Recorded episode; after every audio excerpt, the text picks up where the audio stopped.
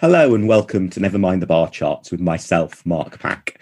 For this show, I'm joined by Tom King, author of the new pamphlet, The Generous Society, which sets out a vision for liberalism in the 21st century. So, welcome to the show, Tom. Hi, Mark. Good to be with you.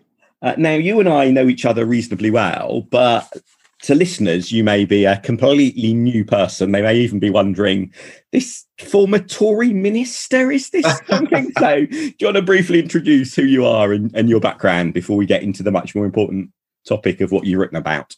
Happily, I was not Thatcher's defence secretary. Uh, I'm a Londoner by background, um, long term Liberal and Liberal Democrat.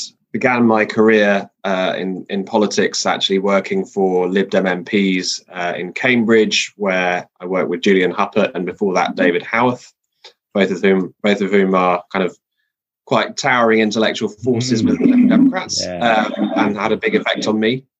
Um, but before that had already been quite involved um, in certainly in liberal thinking. Um, and, and you know Iraq was a big part of that, but but I think beyond that, I've always had an interest in society, liberal politics, how we how we describe and how we get to a better sense of uh, what liberalism means for the whole of society and the whole of the country and and the world, rather than just necessarily at the individual level.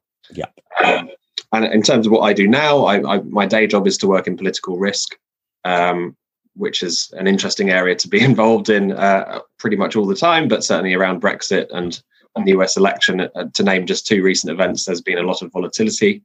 Um, and so uh, the relationship between politics and policy and how that affects uh, the economy is also an area of interest for me.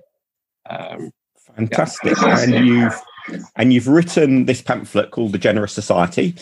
Uh, and I, I mean, I think it's got quite a positive reaction. In fact, that's maybe even underplaying it. In some cases, almost one might almost say an ecstatic reaction uh, from many people who have read it uh, so far. And I'll include a link to the full pamphlet in the show notes so people can give it a read um, themselves. And I think what has really struck a chord for people is this sense of this is what liberalism is about in the 21st century. Um, mm-hmm. And we're recording this a few days after the US presidential election, so we might digress a little bit into the impact of that on on the outlook for liberalism. But what what made you write it? What was your sort of motivation? You presumably felt there was a gap, there was something that needed needed your words to answer. Yeah, absolutely. So I think you know it's it's been a long time in the sort of gestation um, and I think it stems from a, a sort of pretty, uh, pretty, pretty sort of cold-eyed view of you know where the Lib Dems are as a party, where the UK is as a country, um, and that's been a process that's that spans back to 2010, really, or even before that. Um, so I, I've mentioned several times in sort of talking to people about this this vision, this pamphlet, that while the Lib Dems have been successful in many ways in the last 20 years in uh, perhaps carving out a niche for themselves in opposing big, big problems with what the government is doing. Uh, so Iraq and Brexit would be two of the classic examples mm. of that. They haven't been great, I think, at defining what their vision for society is. They haven't been great at putting together an overall set of uh, messages or, or, or, expressing their values in a way that that really is compelling, um, that really tells people what the difference is between what we might offer and what Labour might offer, for example, what the Tories even might offer.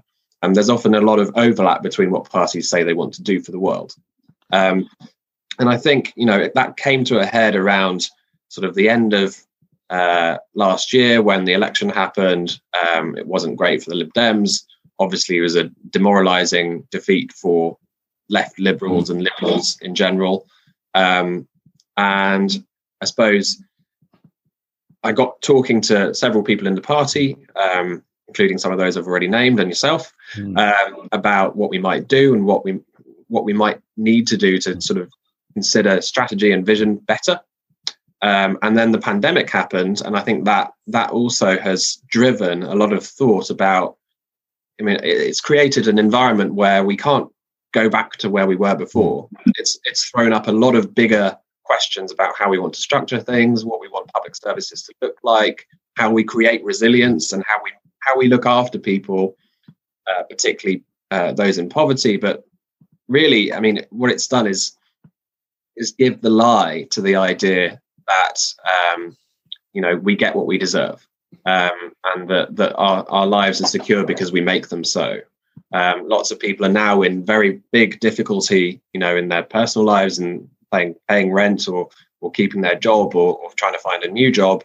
Um, and that's not to do not to do at all with them or even government decisions. It's to do with a disease, hmm. um, and that that just has raised a lot of issues around how we might want to do things better in the future. Yeah, and I'll come on in a moment to a little bit more about exactly what you say in the pamphlet. But one thing that I think really struck me about it and is the value of having something that's written by one person. Um, mm. Because if you say, you know, you say rightly that the Lib Dems haven't been very good at expressing that sense of our vision for the future. And I think one of the reasons, maybe even the primary reason, is that our attempts to do that are normally written by committee, mm. in that the attempts to do that are either things like through a general election manifesto and a manifesto foreword.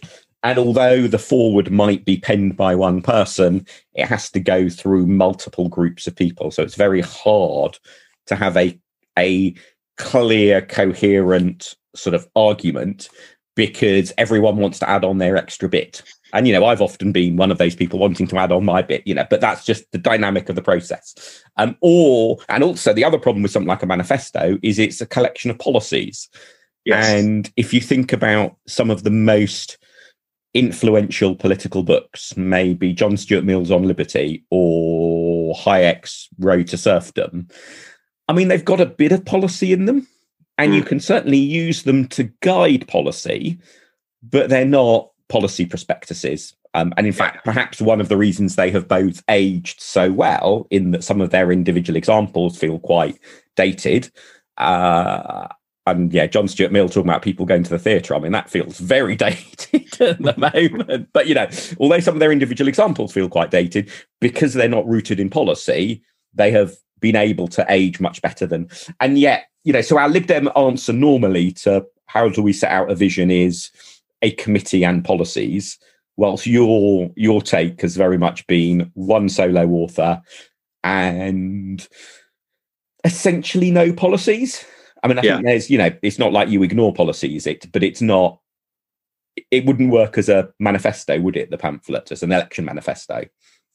Yeah, no, exactly right. And I, I think I think I agree with all of that. And I think, you know, the, the dynamics of writing in committee are, are well known.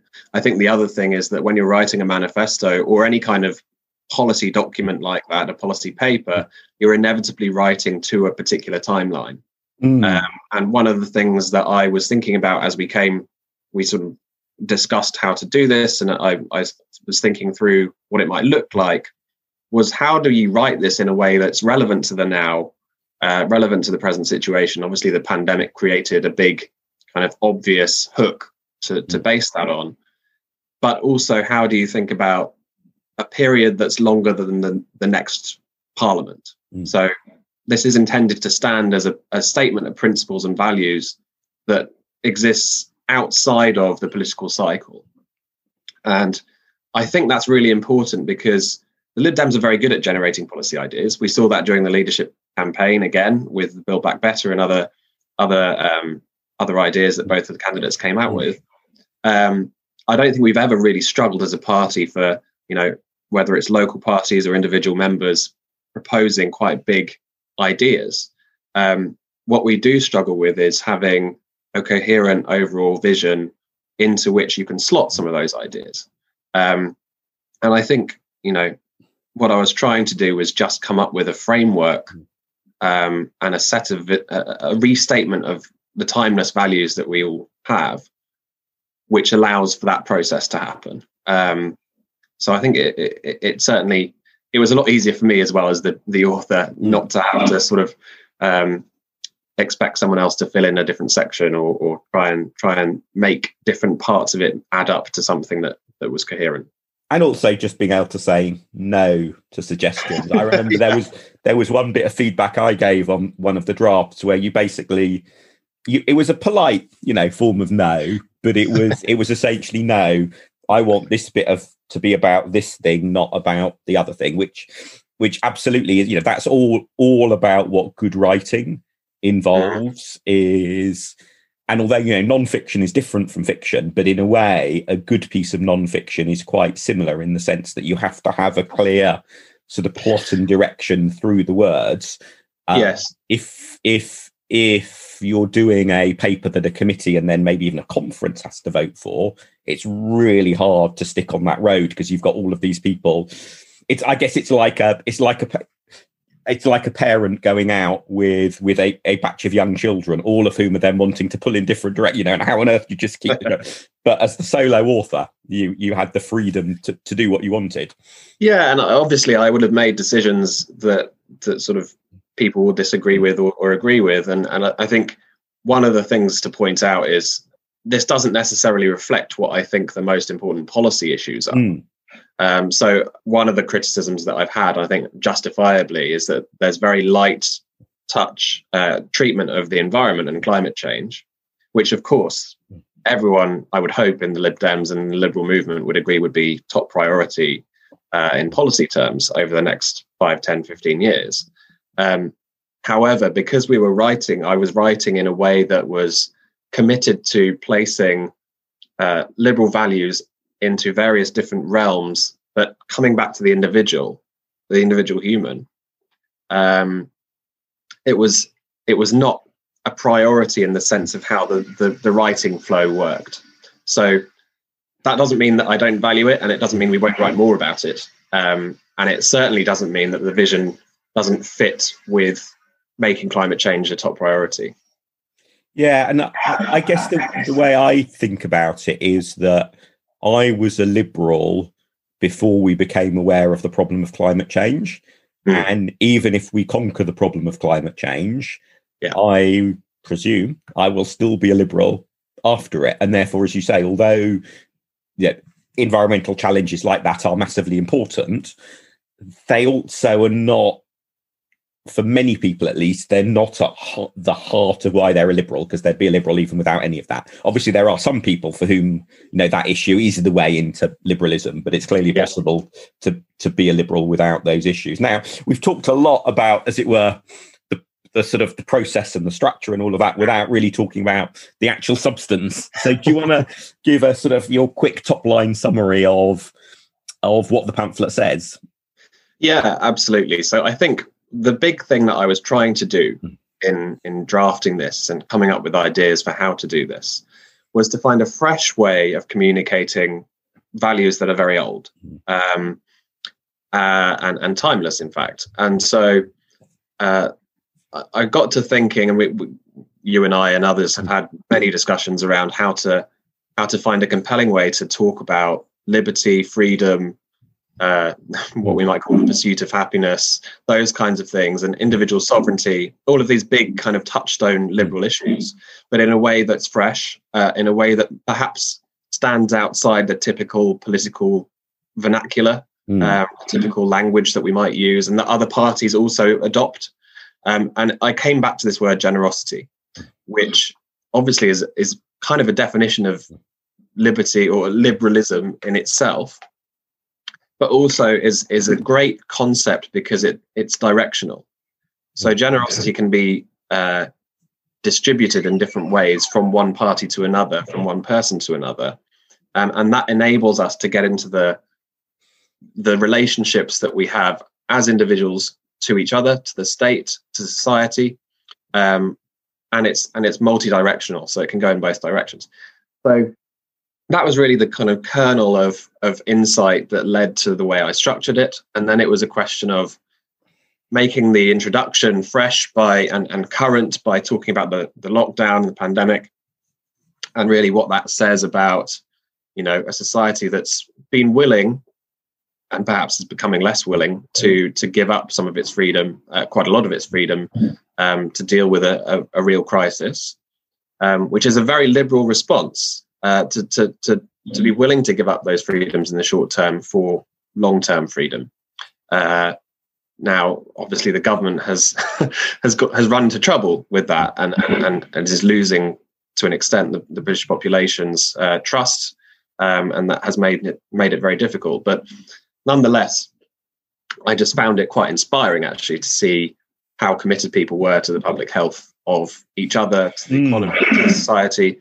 Um, so that seemed like a natural entry point.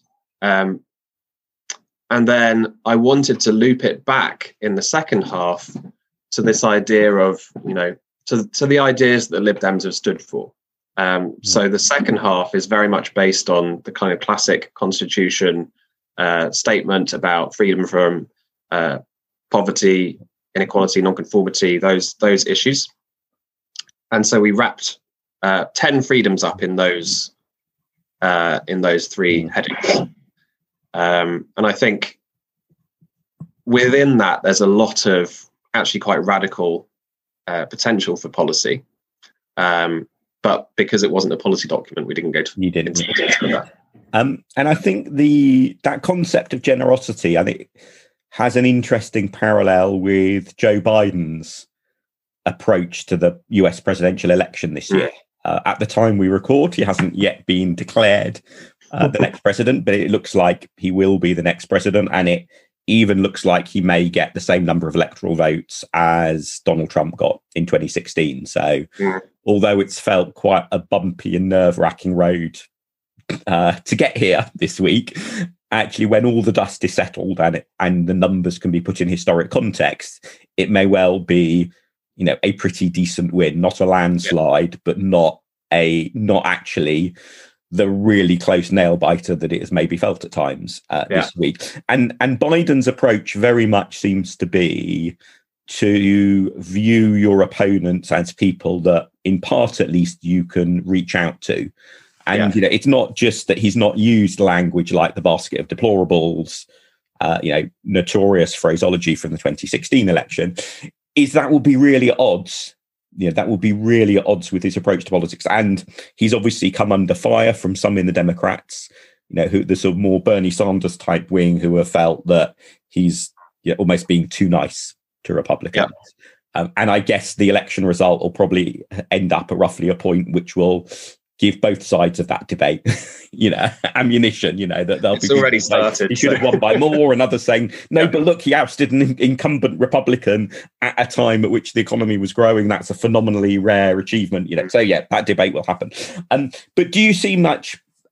Much parallel in that sense between generosity and I guess moderation, because because the, the word people probably would most use about Biden is is well decency actually he just yeah. so many people have stories about you know having say lost a loved one and how mm.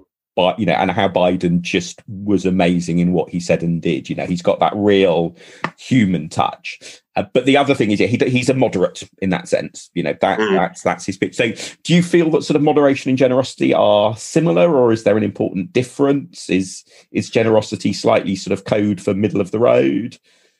Um, I wouldn't say it's code for that at all, and I would say actually it's it's if you, if you read the the pamphlet carefully, it leaves a lot of room for quite radical stuff. Mm. And I, I think there's a there's a conversation to be had really about the effectiveness of mm. moderation as a presentational device mm. rather than as uh, necessarily a policy device. Mm. So I, I, think Biden, you know, it's it's a difficult thing to read across to UK politics mm. for obvious reasons. Um, it's a two-party system in a much more concrete way than the UK.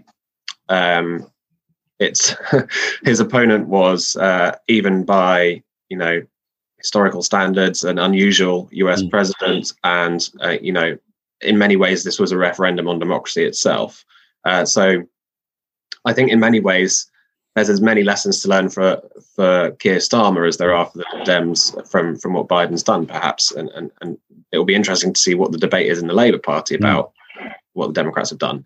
But I think to come back to this idea of policy versus politics, it's it's been fascinating because Joe Biden's platform is actually quite uh, it's less moderate than mm. than it would appear from what he has done and said publicly. Um, it's certainly to the left of where Barack Obama was. Mm. It's certainly had the influence of the kind of Sanders species of Democrat. Um, you know, he's he's actually done quite well in reaching out across to that side of things. Um, some people would disagree, but I think it's a reflection of the strength of that wing of the Democrat Party. Um, so, you know, big commitments on climate change, Green New Deal stuff, um, quite a lot of commitments to other other priorities there. Um, they moved quite a long way on criminal justice and, and police reform. Um, and I think what that tells us is really that there's a diff- there's it's easier to open space for more radical policy when you are espousing a generosity of spirit. Mm. Um, when you have a, generally a, a, positive view about what politics is for, um, when even in the midst of a pandemic, which you know Biden's message was pretty grave and sober, you nonetheless mm. encourage people to reach for a, a view of society and the nation that is positive and hopeful. Mm. Um, and obviously, he's the change. You know, he's the challenger candidate, so that that's the natural line to take. But I think he's he's trod that line extremely cleverly um, as a candidate. I mean, that reminds me of the Yes Prime Minister episode about I think about party political broadcast. Yes, the exactly. running joke is, you know, is what what's Hacker going to say if he's going to give a radical speech in the party political broadcast? He needs to sort of, you know, dress sort of you uh, sort of conservatively and reassuringly. And there's discussion about the music, and I think the piece of yes, art appear on dark dark wood furniture and exactly. Bach playing in the background. Yeah, and but however, if he's going to make a if he's going to make actually a very moderate speech that's not radical, then actually it needs the jazzy music, the modern art, yeah. and you know how. Uh, but I think there is something yeah about making radical change feel less threatening. Yes, um, as opposed to really doubling down on how uh, how sort of you present it as being radical and different and current things are awful, etc. And in a sense, you need you need both. You need to motivate people mm. by the sense of yes, things can be an awful lot better than they are, but there's also a risk in terms of how some things are presented that they can be uh, they can be you know seen as scary, and that puts off puts off people. And and and I, I guess the implication from you know that comes through quite clearly from your pamphlet isn't it is that generosity is a way of of giving radical policy positions a a sort of a label or a set of clothes that can help appeal to non-radicals. Yeah absolutely. And it's also a set of clothes that hasn't been worn before. Mm. uh, i mean it's it's it's very traditional in the uk to sort of go down the either the sort of economic competence route or the you know social security route. Mm. Let's let's be simplistic about it. You're, you're either sort of dry and you know keen to make sure that the economy grows and you know that government spending is limited, or you're sort of wet in the economic parlance and you know you want to expand social security and, and, and increase the safety net. Um, now, both of those outcomes are perfectly good, actually, um, perfectly reasonable things to hope for and, and try to achieve. Um, but it's a very crowded market. Um, all the parties tend to tend to claim that they can achieve both of those things at once. Um, we saw in December 19, uh, 2019 that you know we had two parties that went somewhat outside of that, um, but the Conservatives arguably played this game better in that they they had a very restricted manifesto. They had a very clear, simple message, which mm. was a lie, uh, but nonetheless, um, it, it was interesting because get Brexit done. It sounds quite dynamic, but actually, I think a lot of people heard it as, you know, stop talking about this, please. Mm. Which I think Biden has also benefited from the idea that politics is not part of your daily life and and stress. Mm. Um, so I think you know, given all of that, um, the idea of generosity is mm. uh, it's one that you know, as far as I can see, is an open gap um, which you can then frame things in um, in a way that that it's helpful and and and probably not as um, yeah scary as as other things might be. Yeah, and I I think the thing that strikes me about generosity as a sort of concept is not only does it does it fit well with that sort of John Stuart Mill type liberal ethos, but it also it also works well for talking with people who are coming at things from a different political position. You know, if you partly view a political message as being about something that you can use to persuade other people to agree with you. you it's so much more helpful if you can start with some common ground. Yes, and and and it feels like generosity gives uh, a sense of common ground. You know, there are, you know, even in the sort of the most banally literal sense of meaning of the word generosity, there are people from all sorts of political perspectives who give money to charity. Yeah, there is there is you can find some some starting point, and I think that's an often neglected attribute of of successful political messaging is the extent to which it helps open up a conversation with somebody yeah. who might disagree with you. Yeah, and I think we even meant I, I, even mentioned that in the pamphlet itself about you know the prospect of mm. Creating uh, a society in which people have the decision to make for themselves as to whether, in addition to supporting society through taxes, mm. uh, they can give more to charity and they can choose more philanthropic activities, mm. uh, both both in terms of their finances, but also in terms of their time, mm. um, which is something obviously David Cameron talked about a lot when he was prime minister. Um, and I don't think we should necessarily reject that as a as a as a potential out, outcome of people having better lives, better better resources, and, and more hmm. time. Um, yeah, I, I think it's a it's a shame that the big society concept was so sort of mangled yes and hence discredited in in that there are elements there are elements there where you can see packaged in a different way certainly to say liberal democrat eyes you can see elements in that where it could have been something that would have been hugely relevant to this year for example. Yeah. And unfortunately, the way that it, the direction that the Tories, well, actually, the Tories in general probably didn't take to big society, the way in which Cameron and some of his allies sort of developed that concept and the direction they took it in, and the mess that, that was then made of it, you know, risks discrediting elements that actually there's still a lot of value to yeah. be had in, in a way that, you know, we've seen you know we've seen this year that yeah the amount of effort that people have put in voluntarily to helping their not only their neighbours, but also complete strangers who live near them, yes. is sort of at the heart of that idea that it's not just about the individual or the state, but there is a there is something very real about a community. Yeah, and it's organic. I mean, the, the food banks example is probably the best one. Mm-hmm. That you know, this is huge network of of food banks that are voluntary, that are self funded. You know, that have played a huge part in protecting people not just during the pandemic, but well before it. Um, obviously, you have the Marcus Rashford kind of campaign around free school meals as well, and that that just shows you the vacuous kind of nature of of what the Conservatives have not done um, on on sort of food security and those kinds of issues. Um, and that's a real shame because actually, you know, food banks shouldn't be necessary mm. in a country where you know we're wealthy and you know, mm. collectively wealthy, and, and the government exists. Um, but it says something about the appetite, not no pun intended, of the British people and society to do something generous and radical for each other. Mm. Um, so I think it's there, and the the problem with the big society is that it didn't actually allow for the role of government in expanding that and achieving it and and encouraging it. Yeah, and, and I, I guess part of the problem in practice with the big society was how it and it was because of the time, it was seen as a sort of cheap alternative to state yes, provision.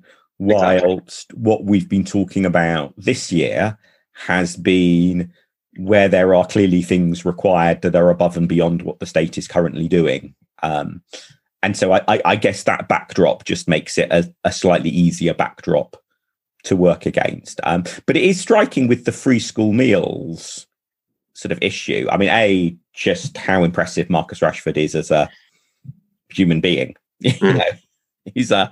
I don't particularly follow his sport, but he's amazingly talented at his sport, and he's had much more of an impact on public policy than meant you know loads of people who spend all of their lives working on public policy. Yeah. really impressive person.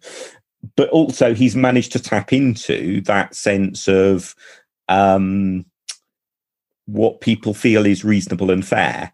In yes. that there are lots of other ways of suggesting the government should give a free handout to a whole load of people, which would not chime in anything like the same way. I think the uh, and it's partly obviously because of his own personal back, you know story that this you know that gives it a degree of credibility but also i think there is whether it's been consciously or subconsciously on his part a, some real political smarts about mm. the particular angle that he's taken if you think of all the different issues around child poverty all yeah. different angles to that which he could no doubt talk really passionately about this one is is one that has so much political traction Yes, and I think you're right to to raise fairness as the as the operative mm. word there. I think people just intuitively get against a backdrop where government is spending a lot of money on other things, mm. Sometimes well, sometimes very badly. You know, the sums involved in what he's asking for are so small uh, that the the the argument is so easy to grasp. Um, and you yeah. know, the government with eat in, eat out to help out, the government yeah. was willing to subsidize me going to a local cafe to eat a piece of chocolate cake you sort yeah. of think well that's come on priorities yeah. You know that's that's that shouldn't be top of your list of priorities. And and it is actually i think one of the unfortunate things about the state of british politics overall in that respect is how much politicians essentially are falling over backwards to give handouts to people like me.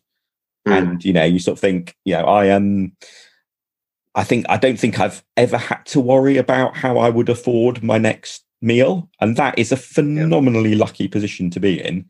Indeed, but there are yeah. loads of people who are not in that position, and and government shouldn't be falling over to prioritise giving some money to people like me in that world. Yeah, and I exactly think the right.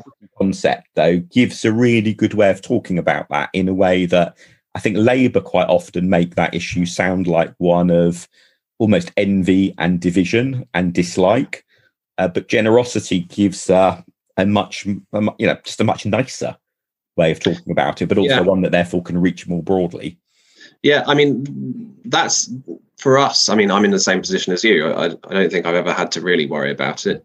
Um, and for us, that means we have so much more freedom mm. because we have the that's a very positive freedom because mm. we don't have to think about it that that means our minds are clear of it in a way that for thousands perhaps millions of people um, you know they are worrying about it they are expending energy on it even when they're trying to do something else to earn the money to buy the food their mind is is yeah. working all the time that's that's a, a lack of freedom that's very hard to quantify but very real mm. um, and I think you know a lot of the stuff in in in the pamphlet around freedom from poverty mm.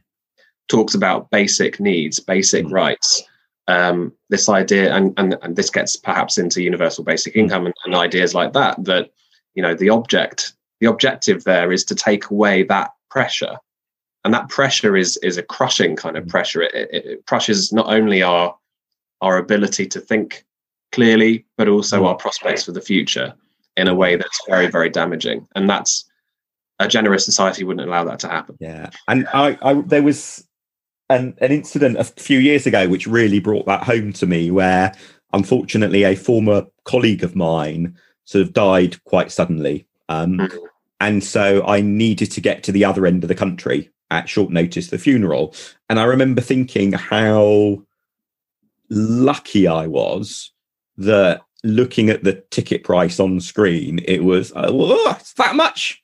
As opposed to, oh my goodness, how on earth am I going to get to the funeral? Or all the effort that would then have to go into thinking about some complicated series of, you know, long, long coach journeys or mixing lifts with friends, you know, just all of the stress and hassle that would have been added on top.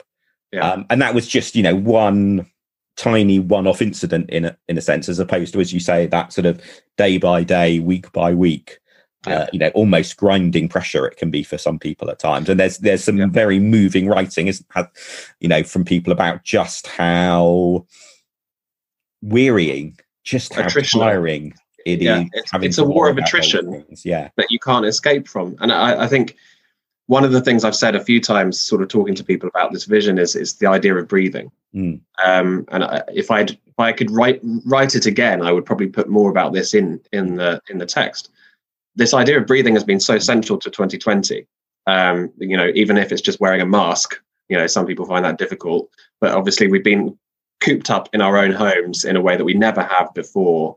Um, that for some people is extremely stressful, extremely pressurizing. We're both probably lucky and, and mm. can, you know, can move around the house mm. and, you know, find different places to work even in the same room. Whereas for some people, they might not even have a room to mm. work in that's not their bedroom.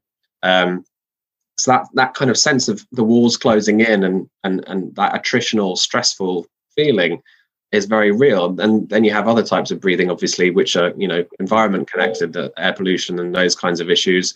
Um, you've got you know criminal justice and racial inequality in America, with people literally being choked uh, and, and murdered by by law enforcement. So lots of different ways in which a society that's geared towards punishment, that's geared towards uh, control, uh, that's not liberal mm. ultimately, and, and not geared towards individual freedom and choice, um, prevents us from breathing, from ha- having the room to breathe. And I think you know that's part that's sort of implicitly in the idea of generosity as well that um, we should all be looking to give each other and ourselves more room to breathe.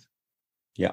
That is an excellent note on which to sort of wrap things up. So, just before uh, bringing this to an end, if people have found what was said interesting, obviously the first thing they should do is go and read your pamphlet. Generous society yes. link will be in the show notes or just go to google and google for the phrase generous society. Um, what else would you recommend? What what would be sort of top of your political reading list? Yeah it's a great question. I mean uh, there's obviously so many different answers to it. Well, what, a couple of things that that sort of were inspirational in in putting this together. Obviously it draws a lot on Beveridge and sort of Beveridge reports and and things around that uh, there was a book called The Unservile State um, that that George Watson, I think, was the author um, that we discussed quite a bit. Um, more recently, this is very hard to find, and we never actually found the English version again. But there's a, a our, our, sister party in Denmark, Radikala or Radikala, I never know which way to pronounce it, produced in 2005 a document called De- Creative Denmark or the Creative Denmark, which was a 15 year vision for Denmark. And and I read that not too long after it was published and was very inspired by it. I thought it was a beautiful, yeah. uh, inspiring document, which which led to very similar outcomes. And then I think most recently, the one that I've been reading, and I haven't finished it, but it's it's again, if we want to get into the the depths and the weeds of how we think as a society, then uh, Michael Sandel's The Tyranny of Merit, um, which I'm sort of halfway through, but I've heard him talk about a lot. Um, is fascinating because it's really challenging this whole idea of deserts and the idea that people get what they deserve and that there are winners and losers and that they should be that that should be accepted that we should construct a policy framework around meritocracy at all. Um, and he's asking really big questions there and i think that's that's a fascinating um, read as well Excellent. I will include links to some of those in the show notes, but possibly not the one that we've not been able to find a copy of in English. But if anyone listening is uh, a avid collector of, of, Danish political publications and therefore has a copy of that, please do get in touch. Um, people can see find... how wide your audience extends. yeah, absolutely. Uh, so people can find the pamphlet uh, that we've talked about for free at generoussociety.com or the link in the show notes. And people can find Tom on Twitter at the wonderful handle of at tall geeky chap, myself at Mark Pack, and this podcast at Bar Chart Podcast. Um, and if you like listening, please do tell others about the podcast and give it a rating or review in your favorite or indeed your least favorite podcast app. Thank you till next time.